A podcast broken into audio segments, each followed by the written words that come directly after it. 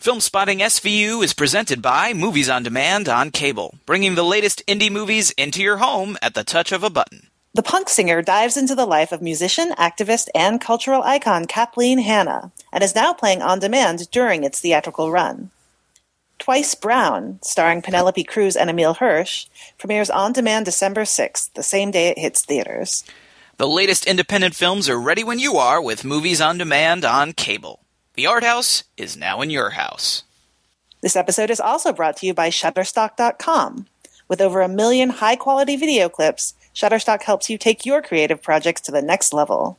For 25% off your new account, go to Shutterstock.com and use offer code SVU1213.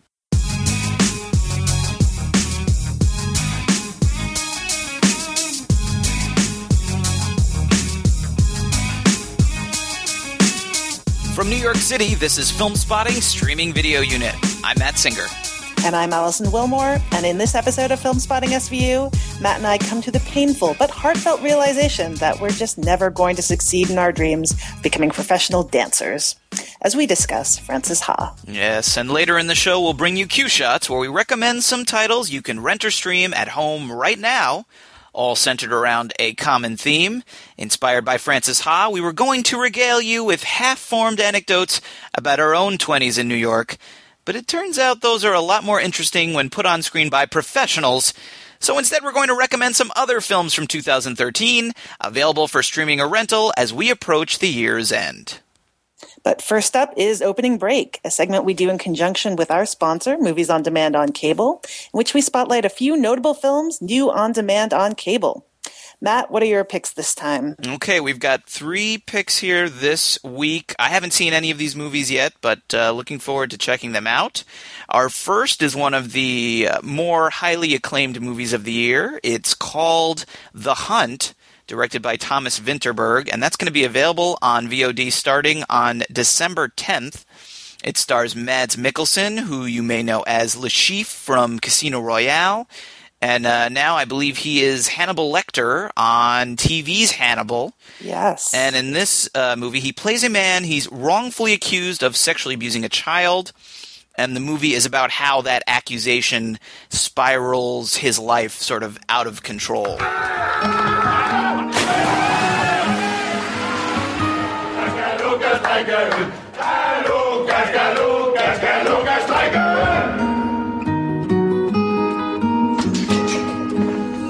Der er vist noget galt her.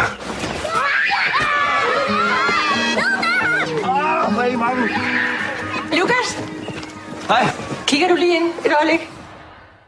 Uh, Thomas Vinterberg, you may know as one of the founders of the Dogma 95 movement. That was the the sort of uh, 90s movement with Lars von Trier was a big part of that, where their films were all they had all these rules. They couldn't use lighting. Uh, what, what were some of the other rules of Dogma, Alison? Do you it was remember? basically it was it was just uh, minimalist, right? Right, That was right, to kind of strip it down to this the very kind of essential type of cinema, and to use those rules and Right. restrictions as a as a strength. Right. There were rules against like budgets and special effects. Uh, you, you, you, minimalism. You're right. That when you boil it down, it was basically that. Uh, they they've long since sort of abandoned that as a rule. This is not a dogma movie, um, but I, I think if you've seen uh, Thomas Vinterberg's most famous film, which is The Celebration, you'll recognize that core theme. I mean, that was a movie that was also about the impact of accusations of sexual abuse on children. Uh, in that case, it was it was a different situation, a different story, but the the core theme was kind of kind of the same. So I haven't seen this movie yet, but just the fact that it's him sort of returning to that idea definitely makes me uh, curious to see it. Also of note here, The Hunt was co-written by Tobias Lindholm, who also wrote another of the most highly acclaimed uh, movies, Danish movies anyway, of the year, which is a hijacking, which I also haven't seen yet, but is also on my list of movies. The ever growing list of movies that I need to check out from this year. So that's The Hunt, and it's available starting on December 10th. Two more quick picks for you here. Both of these will be available on demand starting on December 10th. The first is called Some Girls. There's parentheses around the S in girls, so maybe it's some girl parentheses S parentheses. I'm not entirely sure. I'm going to stick with some girls for now. Uh, that's directed by Daisy von Scherler Mayer. It's based on the play by Neil LaBute, who also wrote the screenplay. And it stars Adam Brody, Kristen Bell, and Zoe Kazan, so it's got an excellent cast. You've got Neil LaBute there. The plot synopsis is on the eve of his wedding, a successful writer, that would be uh, Adam Brody, travels across the country to meet up with his ex lovers in an attempt to make amends for past relationship transgressions. And uh, this one played at South by Southwest this year. I missed this one. I haven't. Se- Alison, have you seen this movie? I have not. Um, I've heard that it's somewhat of a return to form, along with uh, the other film that Neil LaBute directed this year for him. So, if you like Neil LaBute, I feel like that's a good thing. Right. This would be one hopefully worth checking out. That would be. It would be nice if it was indeed a return to form. That's definitely what I was hoping for when I saw that this was on the list of stuff coming out. So that's some girls. And then finally, I think the most important release, maybe of the year, perhaps, certainly the most important battle of the year, because the movie is Battle of the Year, directed by Benson Lee and starring Josh Holloway, Chris Brown, Josh Peck, and Laz Alonso. And uh, as one of the Central New Jersey's most foremost, you know, b-boy dancers, I'm quite interested in this one, Alison. Uh, it is You a would be, of course. of course, right. It's this is actually a fiction film that's based on a documentary called Planet B-Boy, which was also directed by Benson Lee. So he's taken his his documentary and he's turned it into a fiction film. Uh, it follows a couple of dancers as they try to put together a b-boy team that will win the upcoming Battle of the Year under the belief that proper coaching can take any team to victory. It's a powerful tale, Alison, of underdogs and dancing, b-boys. And again, as someone who, who grew up in that lifestyle and has a lot of experience with it, I'm, I'm, I'm looking forward to seeing my story essentially put on screen.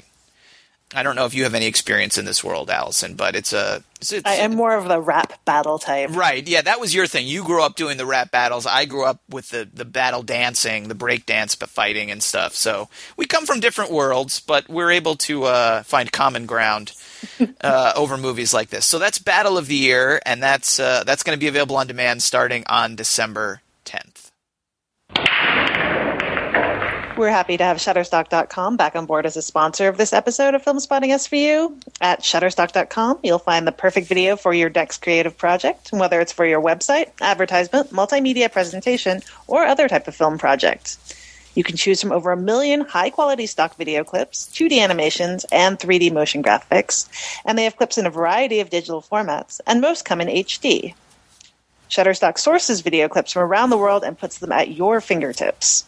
Many contributors to Shutterstock are professional filmmakers, and Shutterstock reviews each video individually for content and quality before adding it to its library. Shutterstock adds 12,000 video clips each week, so every time you visit, you'll find something new.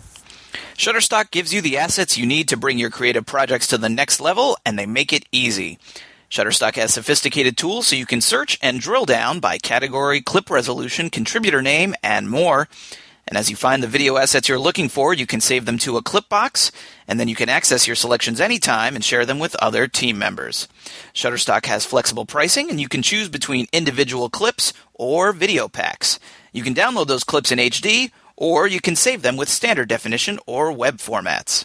You could try Shutterstock today by signing up for a free account. There's no credit card needed. Just start an account, begin using Shutterstock to help imagine what your next project could be like, and save video selections you find to your clipbox.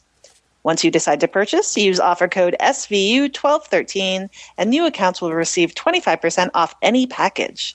That's shutterstock.com and for 25% off new accounts, use offer code SVU1213. We thank Shutterstock for their support. Everybody,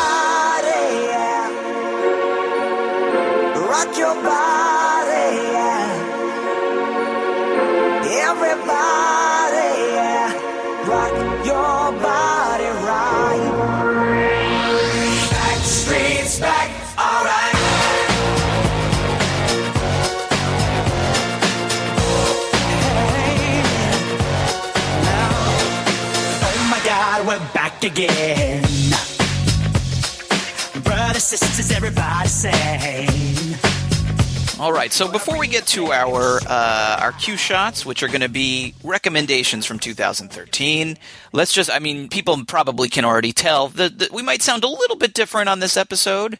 Uh, we apologize for uh, slightly less than perfect sound quality uh, on this episode. Couldn't be helped though. Alison, what happened? Are you all right? You're you're waylaid.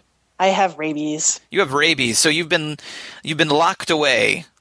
Yes, but such Lo- is my dedication to this podcast that even though I am foaming at the mouth in this padded room, I have said, "Bring me Skype, let me record." You were you were you were injured, so we couldn't we couldn't be together. But you know, like the post office, Filmspotting SVU, nothing can stop us from our appointed rounds of recommending things and making stupid voices. So we we're shouldering on. Hopefully, uh, in two weeks, you'll you'll be feeling uh, up to uh, making the long, arduous trek down to from your part of Brooklyn to my part of Brooklyn. It's very far. It is so Terribly far. so hopefully by then we will uh, we'll be back in the same room. So we're recording this over Skype, uh, and so if we we sound a little different, and if we're not quite, uh, you know, if we're talking over each other a little more than normal, that's the reason. So we apologize for that. We're gonna we're doing the best we can, uh, and hopefully, I think by next our next uh, installment we should be back back to full strength. So now let's get get to these 2013 movies. And Alison, right before we started recording, you said something I think is quite shocking, even more shocking than having rabies. Uh, Yes. Which is that this is the, this is the first year in how many years that you're not doing a top 10 list of movies. Yeah, it's it's been it, it's at least maybe eight or nine years. I think you know this will be the first time because I, uh, as you may know, this has been the first full year for me as the full time TV editor at IndieWire, It is. which is uh, yes, I was unaware of that. year. Congratulations. Thank you. I, I actually started full time on January first. So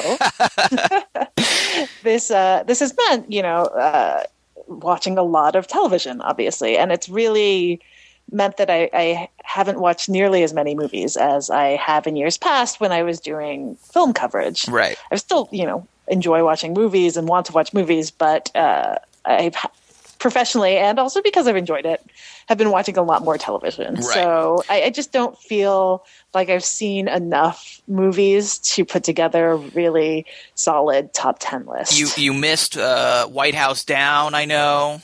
Um, no, I've watched. I've actually seen White House oh, Down. you missed uh, you missed the internship. Yeah, yeah, the and you can't It's a huge um, gaping hole in my my. You know, you missed Delivery Man. Yeah. Yeah, Heard you've missed nothing but excellent things about that one. you've missed all of Vince Vaughn's movies from this year, basically.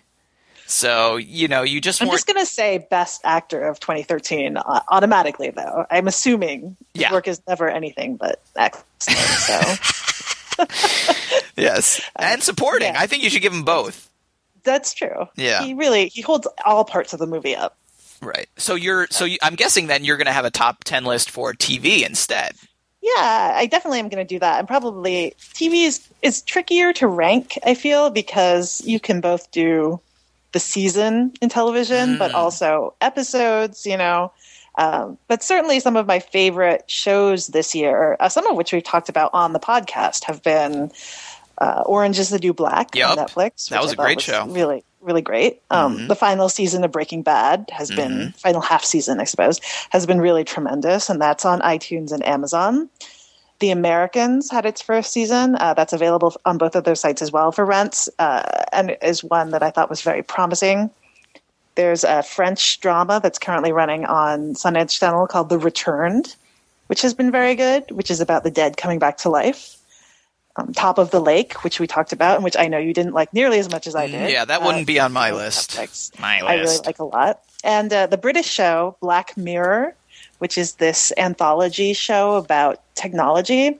It's currently it's finally made it to the US. It's currently running on DirecTV and is not unfortunately streaming anywhere at the moment in the US, but is I think really fantastic. Okay. So those are some of my favorites. All right. And, uh, but but so what about I know you're still working on your list. You're still Yes. viewing movies. I am. Uh, do you have any any kind of highlights of the year so far, or, or general observations about the year in movies? Yeah, I mean, the one thing I would think I would say is is that the longer we do this kind of a podcast and we're really paying attention to streaming. I mean, just looking at the number of things that came out earlier in this year that you can already watch and not just like download or rent on Amazon or iTunes, but just stuff coming stuff seems to be coming quicker and quicker to Netflix. Um, yeah, especially indies. Indies, right. Indie distributors that seem to have deals with Netflix where they end up almost shockingly quickly on Netflix. indies, foreign films, documentaries. I mean, I guess it's the stuff that's has less kind of broad commercial potential that might benefit from you know selling a lot of rentals or or digital copies on one of those other websites. But I mean. Netflix is a is a website that has strengths and weaknesses, you know, and they do seem to be a lot more interested in television and binging on whole seasons of stuff than they do in in classic movies. And there, I think there are other websites that are already starting to pick up the slack in that regard. But if you're interested in catching up with like recent stuff, they do seem to be getting a lot of recent stuff. You know, one of the movies that I'm going to use as my picks is a movie that just got added in the last couple days. And this is a movie that came out earlier this year, but had such a small release that I barely even heard about it. But as I'm going through movies to catch up with. You know, you can find lists of movies that uh, are contenders, or you know, uh, the website I work for, The Dissolve, uh, the editor, one of the editors, sent around privately this list of like sort of movies to catch up with, and this movie that I had barely even heard of was on there, and I looked and oh, it just got added to Netflix. And actually was really fabulous. I might make my top 10 list. And this is a movie that, you know, got a tiny release, but it's now on Netflix. And so it has the potential to reach a huge audience. Whether or not it does is another story because, you know, another thing Netflix isn't great at is, is often letting people know these titles are on Netflix. And hopefully that's something that we can help people with. But, you know, I'm, I'm, I'm, I'm growing more and more struck by how, you know, these tiny little movies are really are becoming more and more available on on streaming and not just on Netflix on Amazon and all these different websites and services. So it is kind of an exciting time to me to be into this sort of thing because these movies have never been more available, I don't think. You know, older films and that kind of thing, that's a whole other story, but in terms of new stuff, there's a lot to watch, at least I think so.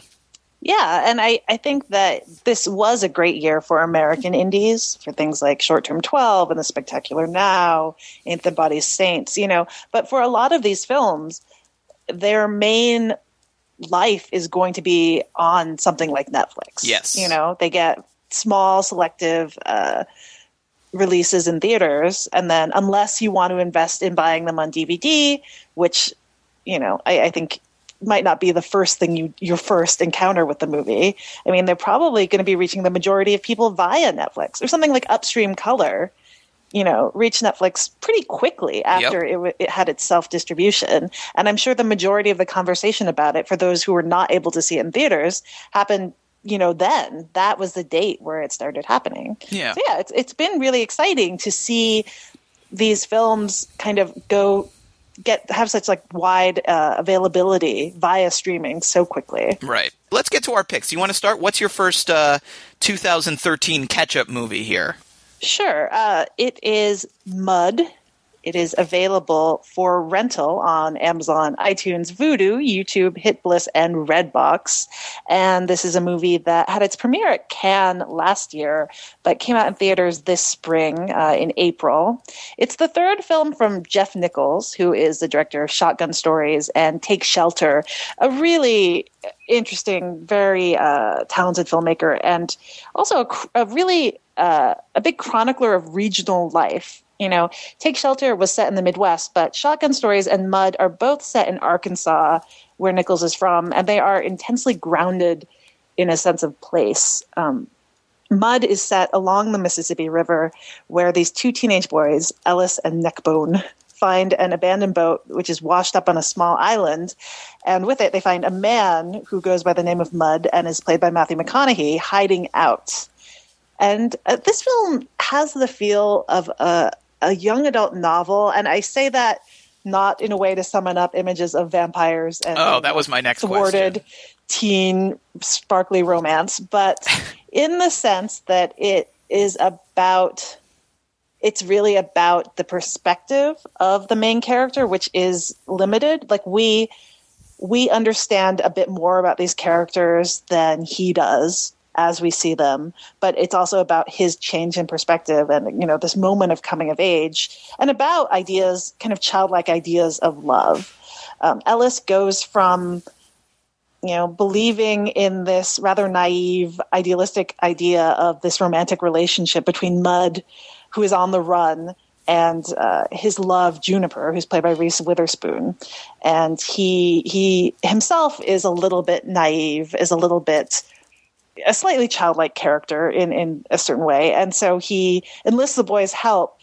Uh, but but it, the world turns out to be a lot more complicated than that. The truth turns out to be a lot more complicated than that, and I think that this film handles that transition and that point at point in how the, the main character Ellis kind of learns that really well. What are you doing? I saw that same boot print up in the tree.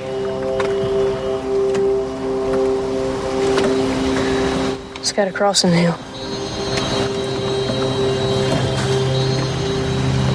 Somebody's been in our boat. Shit. Let's go. We gotta go if you want to make it back. Takes twice as long going upriver. Hold on. Up there, they stop.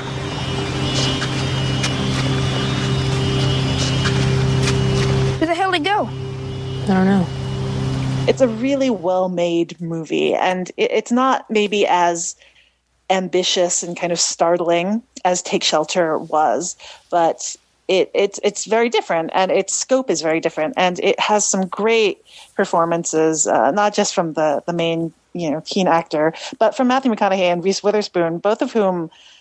Uh, I, I think kind of managed to play off of their movie star charisma, but in this really fantastically grounded way in which that charisma is used to hide kind of the slightly battered, slightly less trustworthy human beings they actually are. And uh, and Michael Shannon and Sh- Sam Shepard also appear. Uh, it's a movie I liked a lot, and it's one that's actually I think done maybe a little better in the indie box office than it necessarily has. Uh, in terms of critics, uh, not that it wasn't, it was fairly well received, but I, I- think that this is one that's worth another look as for year end list, just because it's it's kind of it, it really comes together so well in in its small scale. So that is Mud, and it is available for rent on Amazon, iTunes, Vudu, and all the other usual suspects. Okay, that's a great pick. I mean, we I think we were both huge fans of Take Shelter, Yeah, Jeff, Jeff Nichols' previous movie. I like this one too. I didn't like it as much as Take Shelter. yeah. but I- I, didn't either, but I, I think it does. It tries for something so different. Yeah, it's a very, very different movie, but I, I, I, think you summed it up well. And the thing that really stood out to me was it was yet another great Matthew McConaughey performance in a series of, of great performances. And his other movie this year uh, that's not available for streaming yet is Dallas Buyers Club, uh, which I would just it's similar in that, just the sense that I don't think either one are like mind blowing movies, but he's giving these great performances that almost you know justify the movies in and of themselves. He is so good in these movies that it almost doesn't matter how good the rest of the movie is around him that he is he's just doing some great stuff right now. He's just he's just on he's in the zone. It's like he's like in one of those you know zones where it's like like a like michael jordan in in basketball at the end of a game. He just can't miss right now. Everything he's doing is just fantastic Yeah, and very different too. Yeah. like those two performances are so different. Absolutely, that's a great point. All right, well, that's a great pick. My first pick. Uh, I, I don't know if it, it's. I would put it quite on the level of of Mud, but it, I just watched it. You know, again, going through, catching up with stuff, and this is certainly one of the more talked about documentaries of the year. And as I've been catching up with stuff, I actually have found I haven't seen a lot of documentaries, and so I've been trying to watch this weekend. Watch a couple, and so the one I'm going to recommend uh, is called Blackfish. It's directed by Gabriela Co- uh, Cowperthwaite, and that's available for rent on Amazon, YouTube, iTunes, and a bunch of other places. And this is, you know, a, a, an issue documentary, I suppose. It's about. Uh, I, I sort of expected it to be about how you know how SeaWorld is is to blame and and, and a horrible place and, and all that sort of thing. It's actually a little more complicated than that, and that it's it's it's really about almost one particular killer whale. This this killer whale named Tilikum that has had this really kind of like it's almost like the sad story of this whale that has lived its entire life in captivity and has been responsible for several humans' deaths, including some trainers and stuff, and the way in which these whales are so valuable that uh, they kind of instead you know when they do something wrong when they kill someone when they injure someone they're they, they're so valuable to places like SeaWorld or other these other marine parks that they sort of uh, there's sort of this vested interest in not punishing them or not you know uh, you know like if a dog uh, attacked someone, like the dog, for example, that gave Alison rabies, right? that dog, Alison, was was put down, correct? Correct. Correct. If a dog bit someone and, and really injured them, the dog would be put down. Uh, when a whale is responsible for a trainer's death, these whales, especially this particular whale, like a male whale, because of its breeding potential is so valuable that they come up with all these excuses and, and, and things like that. So you, you sort of you, you get to these sort of economics behind the, these sort of issues. And the film is told by a lot of former trainers from SeaWorld and talking about the sort of sad conditions of these animals and you know does the look when we talk about these kind of films we always talk about the Alison Willmore test of documentary films which is it, it can't just be an interesting story or an interesting or important issue. It has to be an interesting or important film or that that, that is that stands on, on its own. And so in in terms of Blackfish does it? I would say yes just barely. I don't think it's a brilliant film, and in particular, I think some of the the ending, some of the use of kind of very ominous music uh, in the ending, or or some of the very idyllic music in other scenes, I think kind of it, it's sort of it's it's pushing a little heavy-handed uh, on what you're supposed to think and feel. But uh, that said, I mean, there is some really compelling footage in this movie, and some very disturbing footage. And uh, I, I don't know. I walked away from it having felt like I saw something that was worth my time. It's only like 85 minutes. And I, I felt like it was time well spent. So, uh, you know, I've been to SeaWorld. Uh, would I go back now? I don't know. I would think a little bit about it, uh, frankly. And so uh, I think it's worth checking out. Uh, it's an interesting movie. Uh, Yeah. That Have you seen it, Alison? I have seen it. I actually, and I did an interview with uh, the director when it actually aired on CNN. Ah, that's right. It's a CNN film. recently. Yeah. it was acquired by CNN. Yeah, I, I think it does make a really good kind of activist case. What I, I thought was really well done about it was that it doesn't come at this issue from an animal rights perspective directly, Right. which I think is kind of limiting for some people because uh, you know there's certainly lots of people who are very passionate about animal rights, but it's also it's one kind of argument that cer- I, I would say like other certain other people kind of feel like they've heard before, mm-hmm. right? Yeah. But that this makes the case for also how unsafe it's placed human workers. That's right. Like these people who are working with these animals who love them and have only wanted to work with them, it, it, just how kind of misrepresented their safety is. Like Right. animals are just not suited for captivity. That's right. Yeah, it's it's not just about animal rights; it's about human rights essentially. Because these people are, it's a dan- it's surprisingly dangerous for them to to be working with them. And I, I even besides the whole aspect of you know the the uh, captivity of the whales, the dangerousness of the whales. Just I thought one of the most effective parts of the movie was just where they were uh, countering the things that they say at SeaWorld when you go to visit it. Versus the reality, uh, the, the scientific facts. because the whales in their pools die young, they like to say that all orcas die at 25 or 30 years. 25 to 35 years. 25 to 35 years. They're documented uh, in the wild, living to be about 35 and mid 30s. They tend to live a lot longer in this environment because they have all the veterinary care. And of course, that's false. Uh, we knew by 1980, after a half a dozen years of the research, that they live equivalent to human lifespans. that was kind of you know kind of disturbing in and of itself that these that that that, that they sort of perpetuate these myths because they you know prop up the the world that that that that, that, SeaWorld is uh, involved in. So uh, yeah, I, I think it's a it's a worthwhile film. It's called Blackfish and it's available for rental on YouTube, Amazon, iTunes, and a bunch of other your rental uh, website or service of choice. Okay, my second pick is available for streaming on Netflix and Hulu Plus, and it is Computer Chess, which is a film that premiered at Sundance this year and came out in theaters uh, a little later. It is from Andrew Bujalski, the director of Funny Ha Ha, Mutual Appreciation, one of the fathers of Mumblecore, if you choose to use that name for the movement. And this is definitely an oddball film. It's set in 1980 at a computer chess tournament, and it is shot on vintage black and white tube video cameras, uh, which give this genuinely retro and you know kind of fantastically hideous look to the film. It's fuzzy. There's uh, like just there's weird uh, artifacting and there's like the light blows out sometimes. They use uh, you know kind of in camera things like the the split screen at certain points or in camera notations about what's going on because part of the film is supposed to be documented by one of the characters who's just uh, who's taping the the tournament and puts notes in about what's happening on the top of the screen.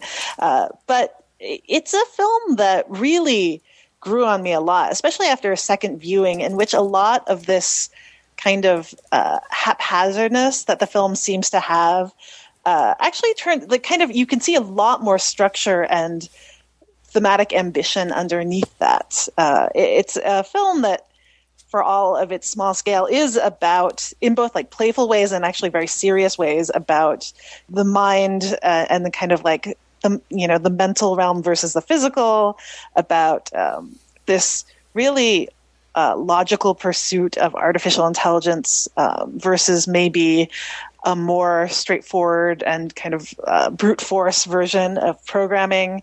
Uh, and then it's also just about it's about this tournament that is based on you know like on, on pro- programming code and on, on on computers and that placed in contrast to all of the time spent like at most you know kind of gatherings of of, of people who share either a profession or a hobby uh, for them sitting around drinking and smoking pot and just shooting the breeze about various stoner intellectual you know conversations.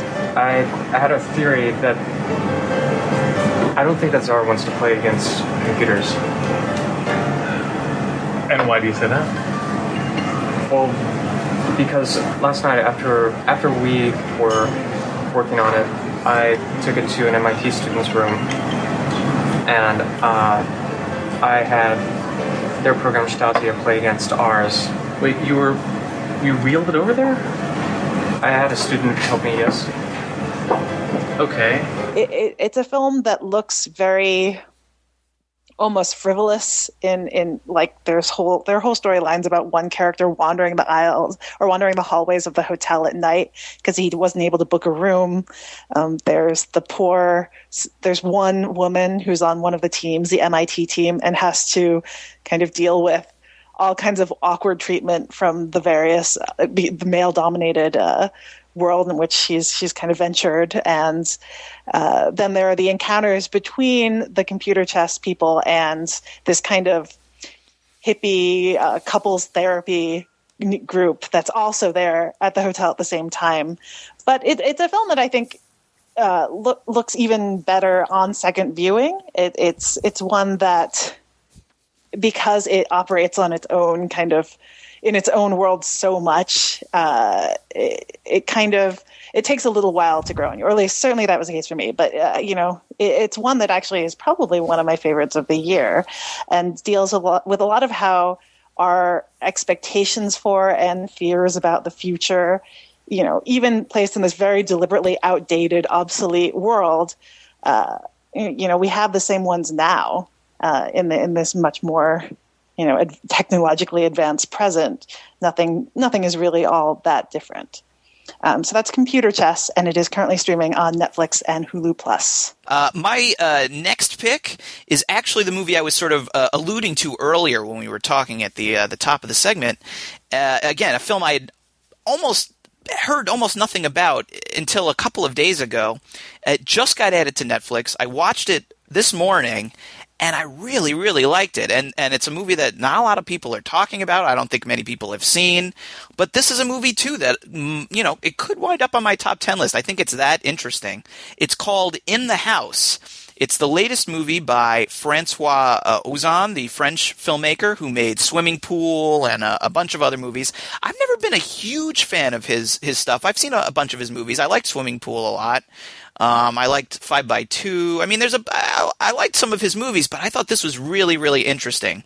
Uh, it's about a high school English teacher or French teacher, I suppose, since it's a French movie, uh, high school literature teacher, let's say, uh, who uh, he takes a particular interest in one of his students. He's he's sort of a frustrated writer. He was unsuccessful as a writer. He's become a, a teacher. And he thinks his students are all just a bunch of kind of drooling, uh, you know, cell phone obsessed uh, morons essentially. But he has this one student, Claude, who uh, like writes the, the, the very first assignment of the year is to just sort of like write what you did on the weekend, and all of them are terrible except this one student who writes this very personal story that uh, seemingly is is like truthful, but also kind of strangely disturbing and voyeuristic. He uh, sort of insinuates himself into the life of another classmate and his family.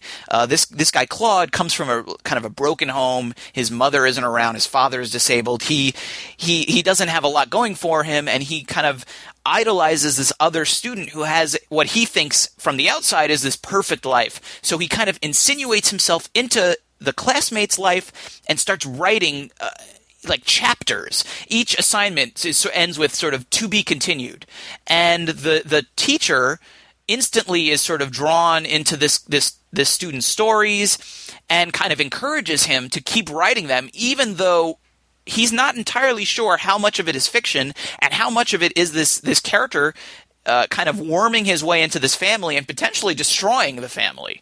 So there's all these fascinating kind of angles to the story, which in and of itself is kind of a almost like a Hitchcockian uh, rear window style thriller but then there's all these aspects about storytelling, filmmaking, writing, uh, all these kind of wonderful ideas that are bubbling through the story.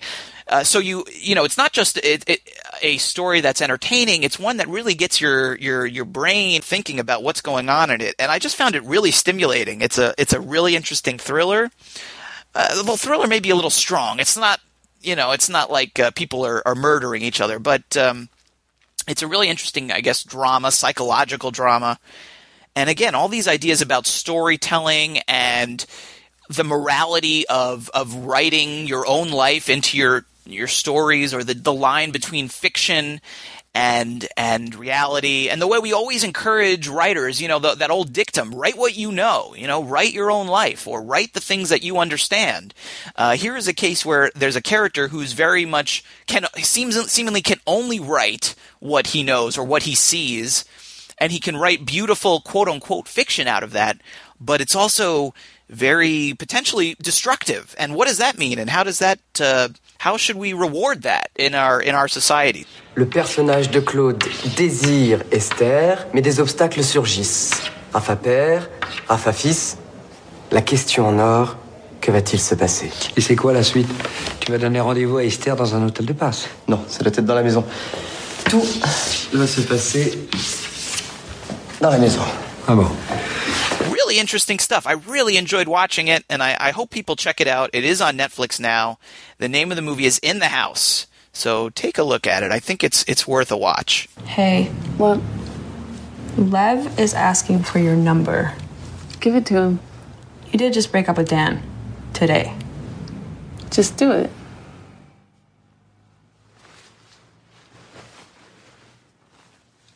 I love you, Sophie. Even if you love your phone that has email more than you love me. My phone that has email doesn't leave a casserole dish in the sink for three days. What about that time that you made a cake? I love you too.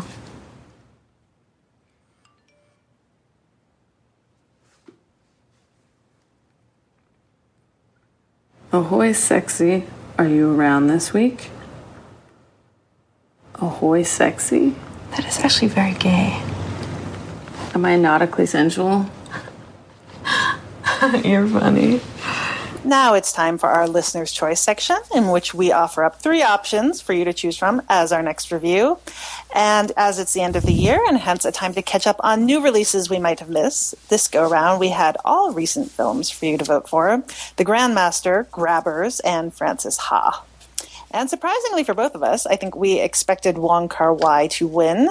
Frances Ha was the runaway champ. Directed by Noah Baumbach, Frances Ha is co-written by star Greta Gerwig, who plays Frances, a 27-year-old sort of professional dancer living in New York with her best friend Sophie, played by Mickey Sumner.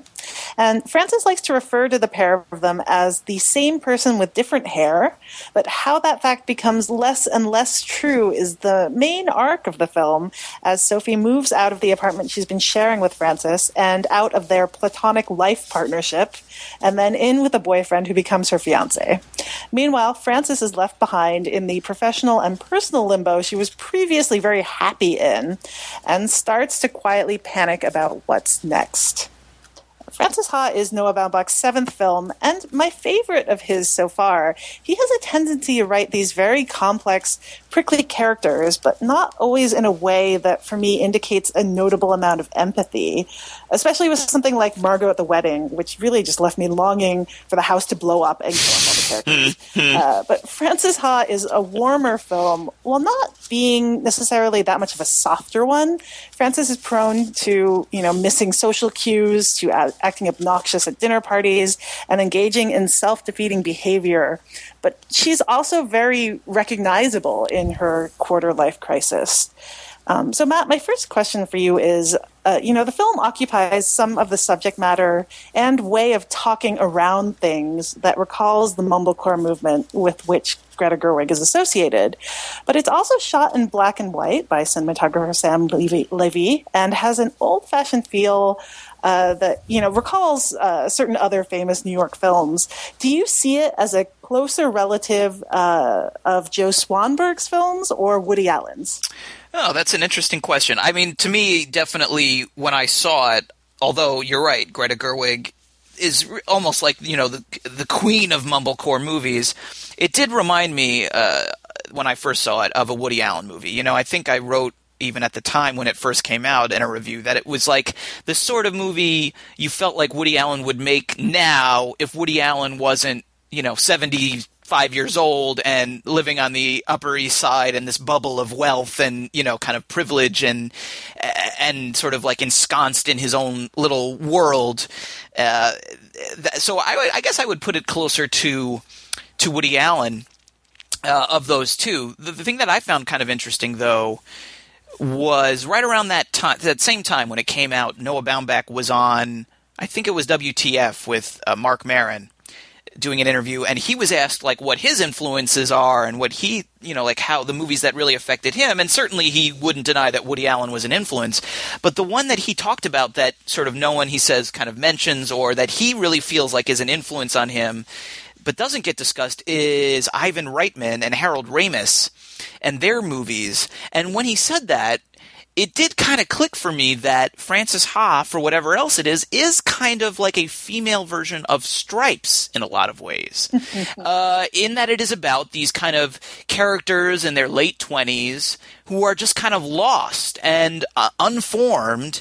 And they are kind of best friends, roommates who are at this crossroads.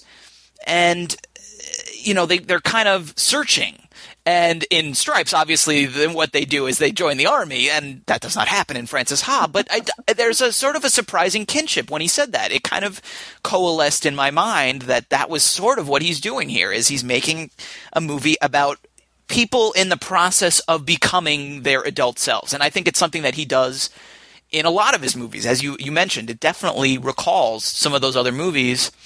Uh, but I, I, agree with everything else you said about it. That it is a, a, a, little bit of a warmer movie. Frances is a much more likable, more empathetic character, and I don't know if I would put it as his my favorite of his movies. I've liked a lot of Noah Baumbach's movies, but I think it is one of his best, certainly. Yeah, I you know it also recalled Woody Allen to me in that initial in that initial brush, just because I, you know in part just because of the the the New York, the black and white New York, but also its realm of like dinner parties Yes. and of kind of these apartment conversations. And it also has this real joyfulness to its portrayal of life in New York as much as Frances does not have an easy time with it always. There are some scenes, I mean, even the ones in which she's hanging around the apartment she ends up moving into with uh, these two boys played by Adam Driver and Michael Zegan, or of, of the scene of her running through the streets of Chinatown to, to modern love that are, are kind of giddy almost in a way that I was very charmed by. Um, I, I think that uh, it, it somehow manages to feel a little like a throwback while at the same time being extremely contemporary in its portrait of 20 something, you know, formlessness in in the character of of Frances. What do you think of Greta Gerwig's performance? It seems like the character is pretty informed by her life, uh, at least in certain aspects. Her parents play her parents in the film in in Sacramento when she Oh. goes home to visit them. I actually didn't know that. That's Oh, those interesting. are- yeah, those are her parents, and I know the the Greta Gerwig uh, also lived in Chinatown with two roommates. So I actually have a pretty good guess at who uh, the Adam Driver character is standing in for. Wow. I'll tell you off off there. Boy, I can't wait. Uh, I, yeah, I, I, I mean, it's a great performance. I really, uh, you know, it's not. Uh, it, I look at lists, uh, you know, of the the best performances of the year. You go to these Oscar or uh, awards websites that tell you the the best performances of the year or the the contenders for all the awards. And uh, I'm uh, kind of bummed when I go there and I don't see Greta Gerwig's name on that list because I really do think it's a it's a fabulous performance. I mean, you're you're telling me all these things uh, that are are drawn from her own life, and certainly I suspected watching it that there are autobiographical elements that it's, it's certainly influenced by her own life and she's a co-writer on the film so clearly she's you know she's she's drawing from herself to to write the character but uh, i didn't really i didn't know uh, some of those details and i've seen the movie several times i've actually seen it three different times so I, I, to me uh, I, I didn't know any of those things and uh, so they didn't have an impact like the fact that they were her parents or or that she's uh, she that you know that there is an Adam Driver character in real life or anything like that. I just thought it was a great performance and a very I don't know the the details. Just like the little the little little touches are so great. Um, you know, not just in the dialogue, but in in in in the delivery. I mean, I was looking at scenes again this morning. And, you know, just like the first time she's breaking up with her boyfriend who wants to move in and she's just not interested in doing that. And she gets a call from her best friend, this, the character that's really, you know, the, driving all of these, the plot developments and just the way she answers the phone and has all these little, like, in jokes, the way she says, like, the name of the bar or, like, you know, I love you. Just like the, the language that they have is so specific and feels so real that uh, I like the way you put it, that it's sort of this kind of old fashioned take on on like modern relationships, modern living. It it. it it really does seem authentic, whether it, it's it's true or not. It has the the feel of authenticity, and that's the thing that you really like about it. I really, I really loved that the central relationship in the film, as much as it's mainly about Frances, was is was the one between her and her best friend. You know, there are guys in her life, like it, as you mentioned, it starts off with this pretty funny, awkward breakup, and there's the promise of a potential romance towards the end. That's uh, a really nice one, but that it is about about two friends you know, coming to terms with the fact that their lives will take them in different places, which is just Right. what happens. Yep. You know, like that's how friendship works. And I, I thought, you know, there's a little bit of a tie-in to something she says, Frances says at a dinner party. That's both this sweet and really awkward monologue, and uh, about seeing someone across the room and having a connection with them, and acknowledgement.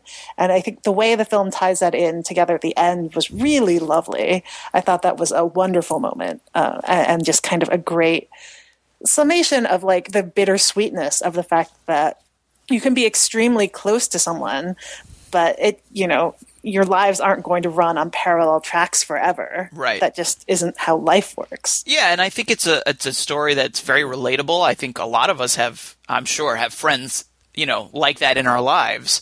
So it's something that uh, really everyone can relate to, and it's and it's not something you see too much in in movies. It's not uh, it, it, this is like a romantic comedy where the the romance is really a, a friendship between two women essentially, and it's just not something you see all that often in in movies, and it's it's it's fun to see it depicted in this way. Uh, I, I, I, so I agree with you. I think that's another thing that's definitely to its its benefit. I mean, I just enjoy sort of like I enjoy most of it. I, I, love the sort of the arc of it, the way that it almost, you know, there's times where she almost feels like the character almost feels like she's like regressing into childhood in some ways.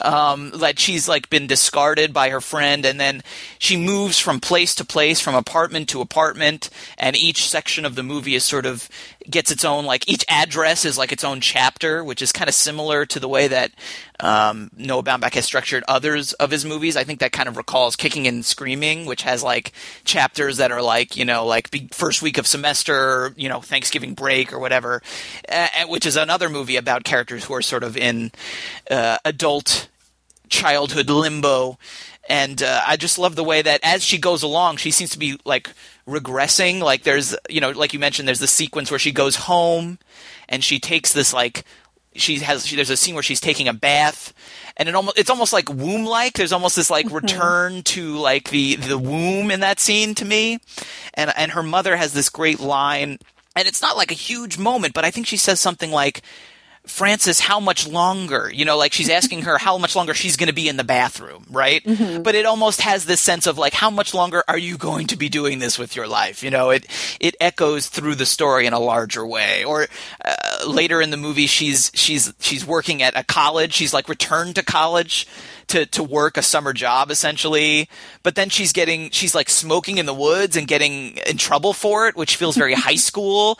You know, so there's this just this idea that she's like traveling almost backwards through time, and she's like sort of fighting against that. I just love the that little like sort of like it's like a it's like a arc uh, a, you know a progression but also a, a, a uh, digression at the same time yeah and and the film also is has some very specific, uh, nice specifics with its portrayal of of twenty something New York life in particular. Uh, you know, I certainly the kind of limbo in which Frances is drifting is not specific to any to any country even but uh, just the idea i think you know when she's staying in, in chinatown and the amount of rent she's paying which is an unfortunate realistic amount of rent for a room in Manhattan, which is uh, was like twelve twelve hundred dollars, which she has talked down to like nine fifty for a little bit until she comes into more money. But this understanding, you know, where she's staying with two guys who clearly come from money, right, and that's part of how they're able to afford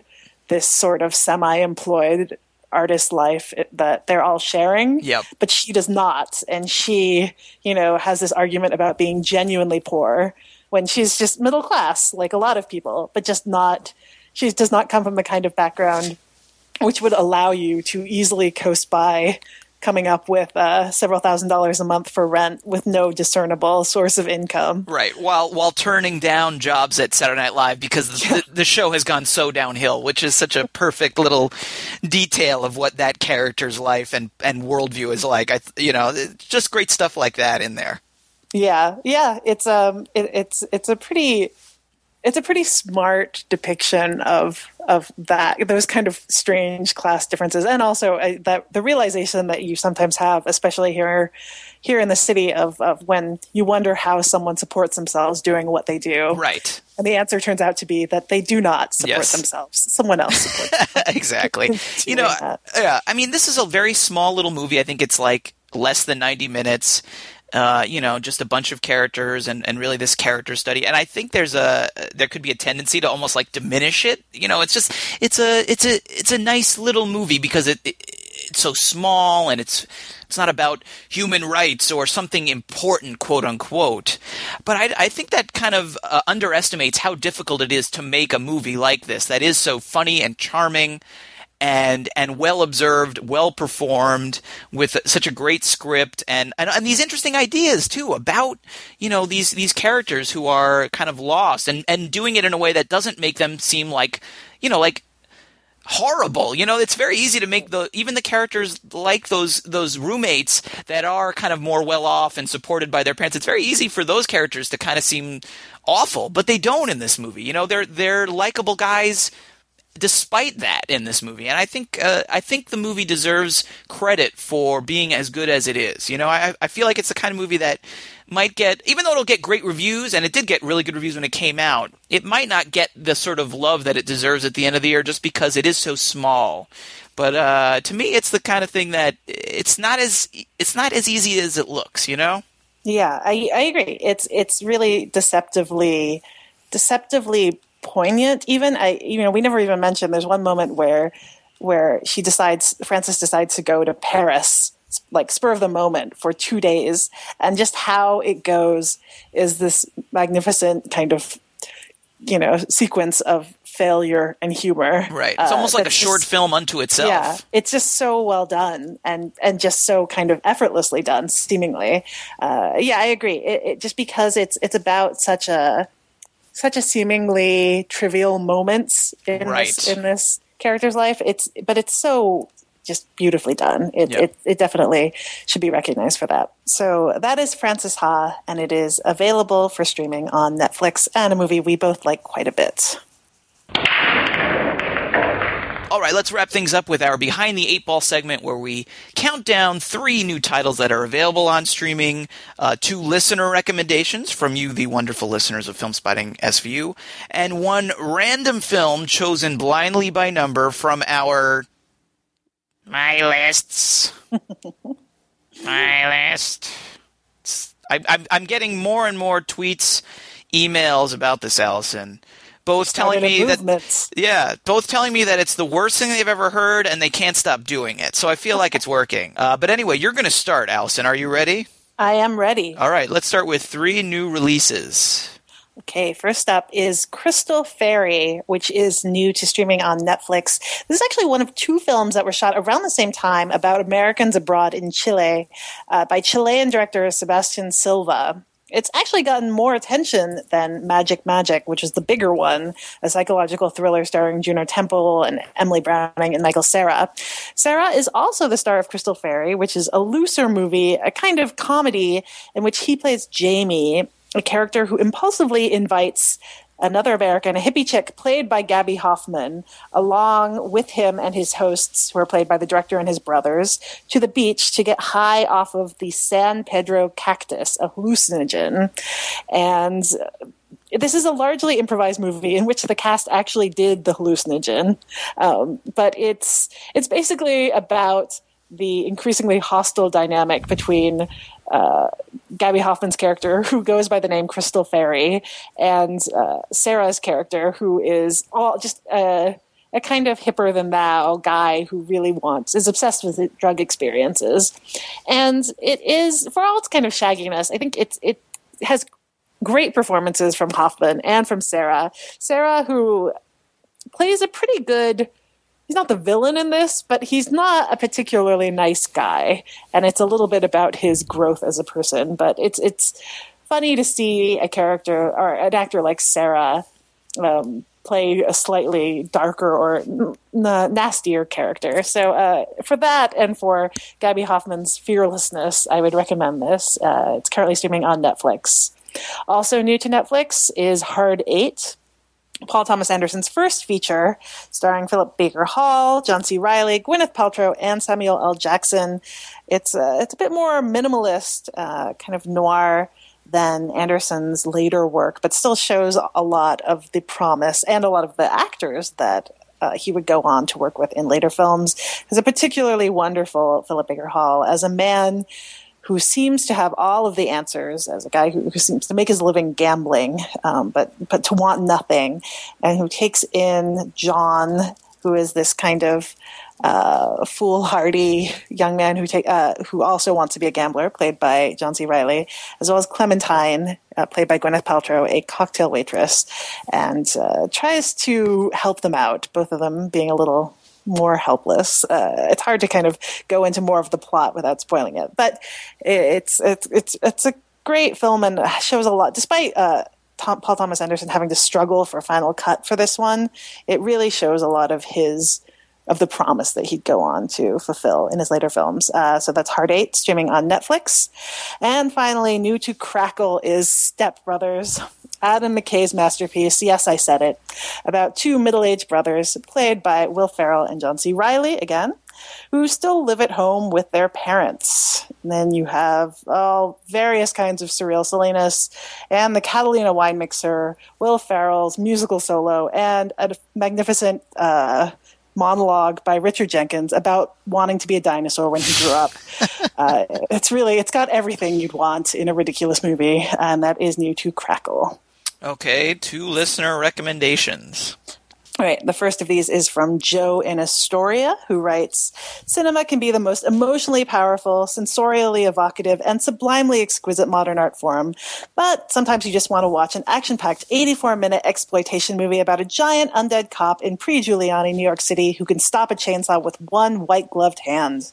Director William Lustig, Jake LaMotta's real life nephew, who previously gave us such films as Maniac and Maniac Cop, gives us just such a film with Maniac Cop 2. It's about as violent, sleazy, entertaining, and silly as you could hope for, right through the Maniac Cop rap over the end credits. Nice. Simple lyrics set him on fire, I shoot him with an Uzi, but he'll show up in your jacuzzi. yes. Maniac Cop 2 is available for its entirely for free on YouTube. Um, let's just say you'll get more than your money's worth. Uh, also, I should include, since I'm not sure if the YouTube version is uh, legal, uh, that is also available for rent on Amazon and Vudu. And we also have a recommendation from Gil, who writes. Did you like Inception? Then why not take the Wayback Machine to 1984 and watch the Joseph Ruben film Dreamscape? This was a favorite of mine when I was a kid, and I've always found it to be vastly overlooked and underrated. A young Dennis Quaid stars alongside Max von Sydow, um, Christopher Plummer, and David Patrick Kelly, with George Wendt in a small role, as Alex Gardner, a psychic who gets recruited to take part in a dream research program at a local college. Alex learns how to project himself into other people's dreams with the intent of helping cure their psychoses, but he soon discovers that the government official, played by Pl- Plummer, in charge of the program, has something else in mind dream assassins. Because if you die in your dreams, you die in real life. Now it's up to Alex to stop rival psychic dream writer Tommy Ray, played by David Patrick Kelly, before he enters the President of the United States' mind and kills him in his sleep. The film strays far into camp at times. A dream sequence inside the mind of a man who thinks his wife is cheating on him is especially goofy. But as far as dream hopping sci fi adventures go, Dreamscape is a damn good time. I'd put money on Christopher Nolan drawing much inspiration from it for Inception, and I think the two films would make an awesome double bill. And Dreamscape is available for streaming on Netflix and Hulu. Okay, and one random film from your my list. From my my list. Um, number 49 you gave me, which is Arbitrage. That's uh, Nicholas Jarecki's film from last year starring Richard Gere as a hedge fund manager trying to cover up the death of his mistress and some financial fraud. Never got around to seeing it. It actually, I think, did fairly well uh, on VOD. It didn't get much of a theatrical release, but, you know, it also helped along, as, as the secret of all VOD is, by having a title that starts with A. Yes, but uh, I, I never got to see it, so it's been on my my list this whole time. All right, Matt. So it is your turn now. Are you ready? All right, I'm ready. Okay, three new picks. All right. Uh, I think any accounting of uh, the best performances of 2013 must include James Franco's stupendous performance as uh, Alien, the white rapper and gangster who takes in a quartet of Spring Breakers, which is now available on Amazon Prime. Uh, Writer director Harmony Korine uses the hedonistic lifestyle of Spring Break to comment on the hedonism of all modern America, really, uh, with uh, Alien as the lovable, deranged symbol of it all, boasting of having shorts in every color, uh, designer t shirts, gold bullets, and, and so on. Uh, this is it, y'all. Spring Break Forever. That is uh, Spring Breakers, which is available now on Amazon Prime. Available now on Netflix is a movie that, uh, admittedly, is m- maybe more in my wheelhouse than almost anyone else on the planet because I did spend a year and a half uh, doing a blog dedicated to film criticism, but I definitely enjoyed For the Love of Movies, with the story of American film criticism. Uh, this film is directed by Gerald Peary, who uh, I just realized as I'm saying this right now is one of the supporting actors in uh, Andrew Bujalski's Computer Chess. He is. So he's getting a lot of uh, FaceTime on Filmspotting SVU this week. But anyway, Gerald Peary, who is a film critic himself, he was the critic or one of the critics at the Boston Phoenix for many years until that paper folded. Uh, so it's made by someone with firsthand knowledge of the profession and its history. And it's a nice overview of the major players and the major movements in the history of film criticism. And uh, it does kind of uh, tell the story all the way from the beginnings all the way through the internet era. You'll probably see some film critics from uh, the modern era that you know that our listeners are familiar with and read on a daily or weekly basis. Somehow, though, he neglected to invite us, Alison. But I'm going to overlook. I'm shocked. Yeah, I'm going to overlook that almost unforgivable omission and say that this is a good primer on its subject and uh, it is streaming again on Netflix. That's for the love of movies, the story of American film criticism. Uh, finally, available on Amazon Prime. And speaking of memorable supporting performances, Penelope Cruz won the Academy Award, the BAFTA, and ALMA, many others for her role in Woody Allen's 2009 film Vicky Cristina Barcelona. Uh, she played Maria Elena, the beautiful but uh, tempestuous ex-wife of Javier Bardem's character Juan Antonio. Rebecca Hall and Scarlett Johansson round out the rest of the main cast. They play two American women. They're vacationing in Spain. They're invited by Bardem's character for a weekend of good wine, good food, and having sex with him. Definitely one of the more autobiographical Woody Allen efforts, I think. he, as one of the great Latin lovers of all time, was writing from a personal place of experience. Uh, you know, look, uh, Woody Allen not making the um, the more you know, the more Frances Ha esque movies lately. I think uh, I think uh, he's had more success venturing out into this kind of thing. Not one of my uh, most favorite of his more recent works, but. Uh, uh, reasonably successful. So that's Vicky Cristina Barcelona. That's streaming now on Amazon Prime. All right, two listener recommendations. Okay, first up, here's a recommendation from Joel Torres. He recommends The Face of Another on Hulu Plus. He says, One of my girlfriend and I's favorite activities in the evenings is to describe the plot of movies to each other that for one reason or another one of us hasn't seen.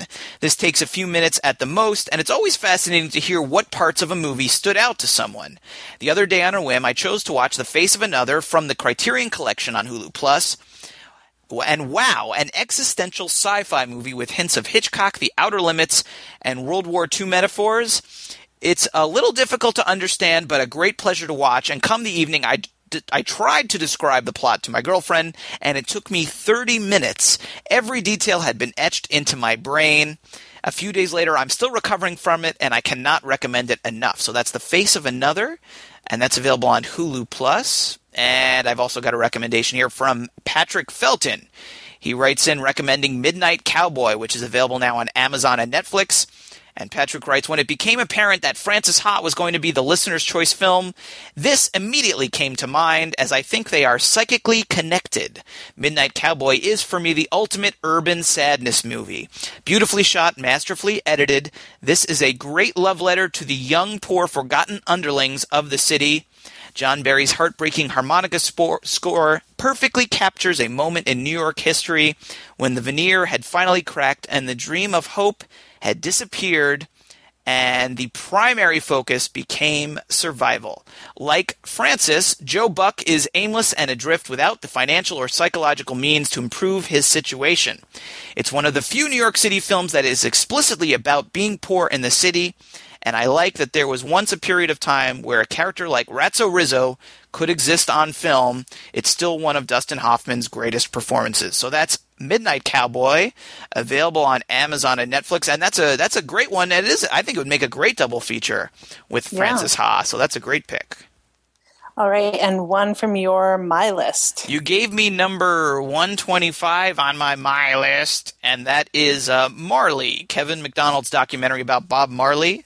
I think I watched part of this once, maybe. I don't remember. Uh, probably, maybe I should have deleted this one off my, my list already, frankly, Alison, but I didn't. So it's sitting down towards the bottom. That's, yeah, that's not what my lists are for. They're for holding on to these things that you half thought you should watch Right. forever and ever. and probably never will. Well, there you go. That's that's on there this time. Marley by uh, Kevin Macdonald. All right, and that brings us to our next listener's choice picks. Um, we have three for you this time, and uh, two are new, and one is not so new. We couldn't find three new ones uh, that were all on, on different streaming services, so we're giving you a mix this time.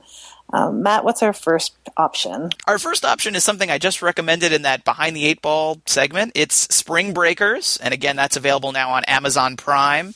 Directed by Harmony Korine. And the reason I put it on here is even though I liked it when I saw it, Alison, you liked it as well when you saw it. Yeah, I liked it well enough. We both saw it under less than ideal circumstances at South by Southwest last spring. I was actually sick as a dog, as sick as I've been in a while at South by last spring. I got halfway through the festival, I came down with this brutal cold. Like I had like a fever, I was shivering, I was just Oh, it was awful. And I saw this movie, like the premiere at South by, sitting in my seat, like just like pounding vitamin C drops and cough drops, and I was on all kinds of uh, cold medication. So even though I really liked the movie, I was kind of whacked out of my mind. So I feel like I maybe should take a look back at it, see how it holds up when I'm a little more lucid. Take a take a look at it. And you feel the same way, Alison? Yeah, I saw it having just because of the schedule at South by Southwest and when you're working but also trying to catch up with a lot of people that you don't normally aren't normally in the same town with. I was just seeing it on very little sleep, so I was kind of drifting for a bit in the middle. Not that it's a movie that, you know, doesn't drift itself. So I, I, kind of, but I'm a little fuzzy on on some of the details of what happens in the middle. So I would also like to to take another look at it. So we're going to offer that up as a pick. Yeah, so that's option one. Spring Breakers available on Amazon Prime. And uh, what's option two? Alison. Option two is the the film that is not a recent release. It is Russian Ark, which is now streaming on Netflix. This is the 2002 film from Alexander Sokurov, who actually has a new new-ish film uh, that's currently in theaters, Faust. Uh, but this film is was famously filmed in a single unedited 96 minute shot it kind of steady cam shot that goes through the Winter Palace in St. Petersburg and kind of goes through different bits of, of Russian history or uh, St. Petersburg history specifically. And, you know, we thought that uh, beyond just taking another look at that film, it might be a good opportunity to look at some other, you know, notable instances of uh, kind of unusual cinematography or very ambitious cinematography. Yeah. So that is option number two. It is streaming on Netflix. That's right. Okay. And option number three is another new film. It's available for rent on iTunes. It's called Is the Man Who Is Tall Happy? And this is the new film from Michel Gondry. Uh, this is the uh, plot description I got I think this I got on Rotten Tomatoes. I think it's just sort of an, an, official, you know, plot synopsis. It says director Michel Gondry applies his playful imagination to animating a series of conversations with the esteemed linguist, philosopher, political commentator, and activist Noam Chomsky. At the heart of these talks is Chomsky's theory of the emergence of language. In this intellectual feast, Gondry uses drawings to make complex ideas more accessible and to expand the documentary form. So it's not a movie that Alison or I have seen. We don't know a ton about it beyond subject matter and director, but we're both big Michel Gondry fans. His, you know, his name on it is enough to get us interested. And uh, there's another movie from this year we would need to catch up with, and uh, something we're interested in checking out. So that's "Is the Man Who Is Tall Happy?" and that's one that's available for rental on uh, iTunes. So, which movies should we review on the next episode of Filmspotting Streaming Video Unit? You can send your pick to SVU at filmspottingsvu.com or enter in the poll on the right hand side of the page at filmspottingsvu.com. Your vote must be received by Monday, December 9th at noon. After that, we'll announce the winner on Twitter at our Twitter account, which is twitter.com slash filmspottingsvu. And you'll have all that week to watch the film and then join us for our conversation on next week's episode, which will be on Tuesday, December 17th. FilmspottingSVU.com is also where you can find our show archive as well as a list of direct links to all the movies we discuss on the show. The Filmspotting SVU remix theme song is by Vince Vandal, and you can listen to more of Vince's work at vincevandal.com. We'll be back in two weeks with more movie recommendations and the review you pick. In the meantime, though, you can follow me and Alison on Twitter at Alison Willmore and at Matt Singer. And of course, you can follow the show at Filmspotting SVU. That's where we announce the winner of each show's listener's choice and where we share more streaming suggestions from you, the SVU listeners. And don't forget to keep sending us your listener recommendations, what you've been watching on streaming, so we can keep sharing them in our Behind the Eight Ball segment. The email address, one more time, is svu at filmspottingsvu.com. For Filmspotting SVU, I'm Matt Singer. And I'm Alison Willmore. Thanks for listening.